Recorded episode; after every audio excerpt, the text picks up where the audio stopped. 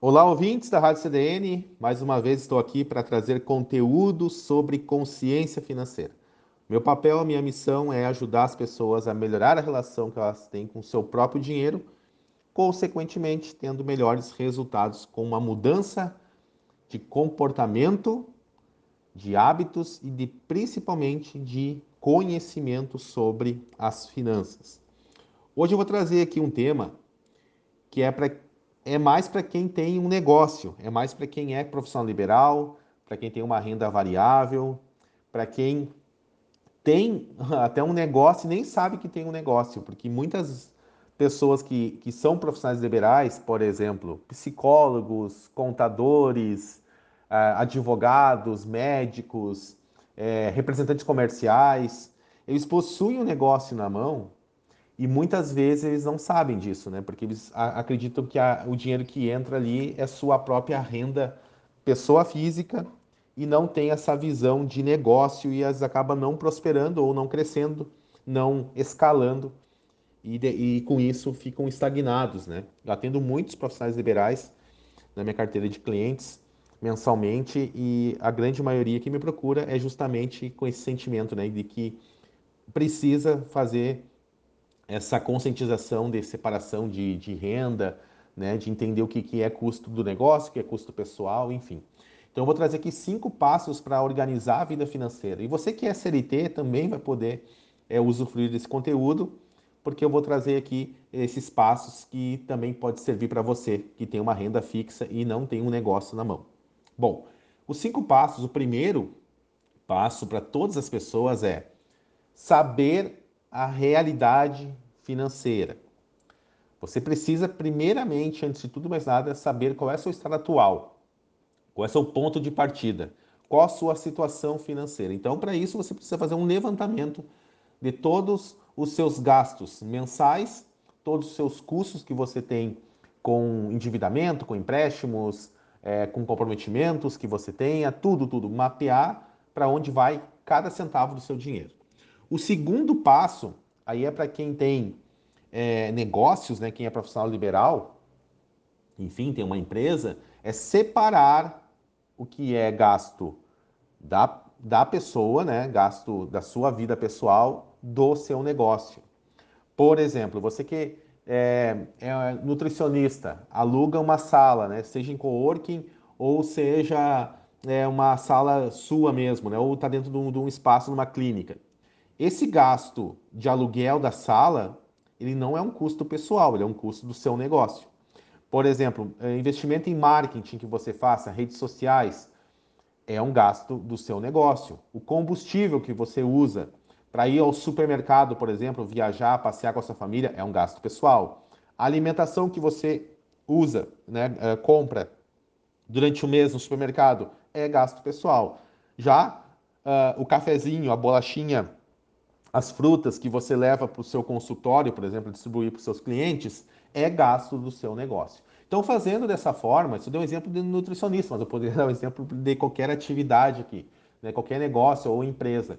Então, primeiro passo é saber essa sua realidade financeira pessoal e profissional. O segundo passo é separar isso, né? Lista tudo, separa o que é pessoal e o que é profissional. Você vai ter uma visão muito clara para onde é que está indo cada centavo do seu dinheiro e o que, que é custo do negócio e o que é custo pessoal. Dessa forma você consegue refletir e criar ações e definir algumas coisas que você terá que tomar como decisão.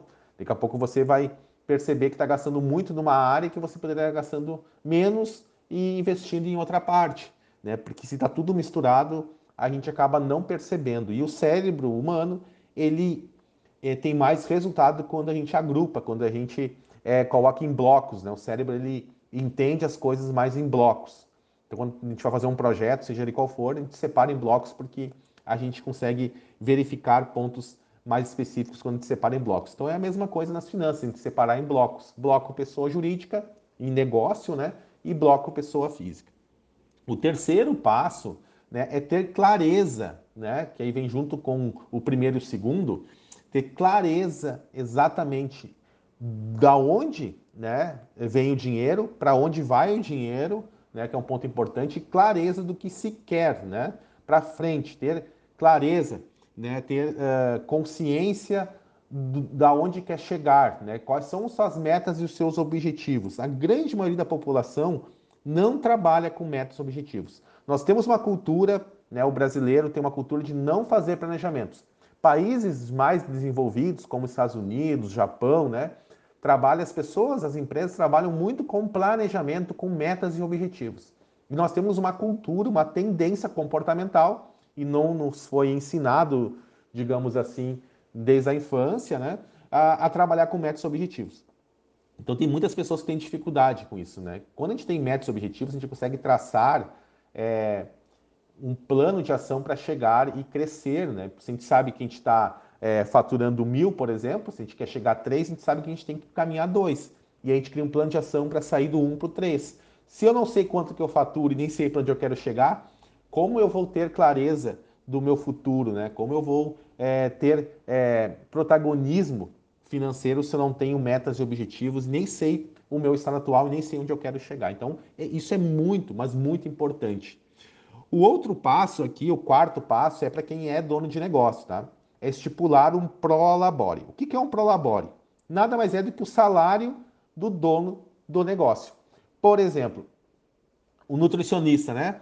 Que tem lá seu consultório e tudo. O que entra de faturamento que os clientes pagam nas consultas não é o seu salário.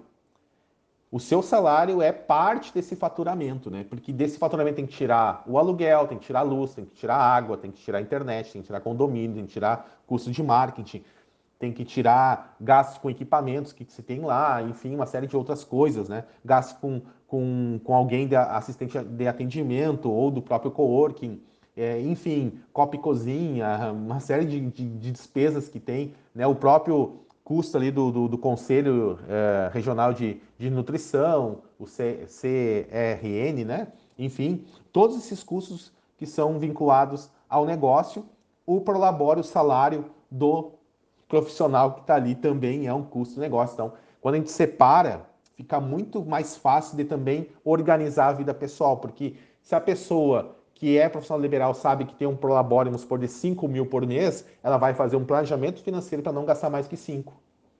E aí, assim, ela consegue defender o seu, seu CNPJ, não prejudicando o seu negócio. Nem a pessoa física, nem a, a questão pessoal atrapalha a profissional, nem a profissional atrapalha a pessoal. Assim, você consegue organizar a sua vida financeira muito melhor. E o último né, passo, que já é em conjunto com o terceiro, é ter clareza desses objetivos, né? Definir lá metas de curto, de médio e de longo prazo, tanto para a pessoa física, tanto para a pessoa jurídica, tanto para a sua vida pessoal quanto para o seu negócio.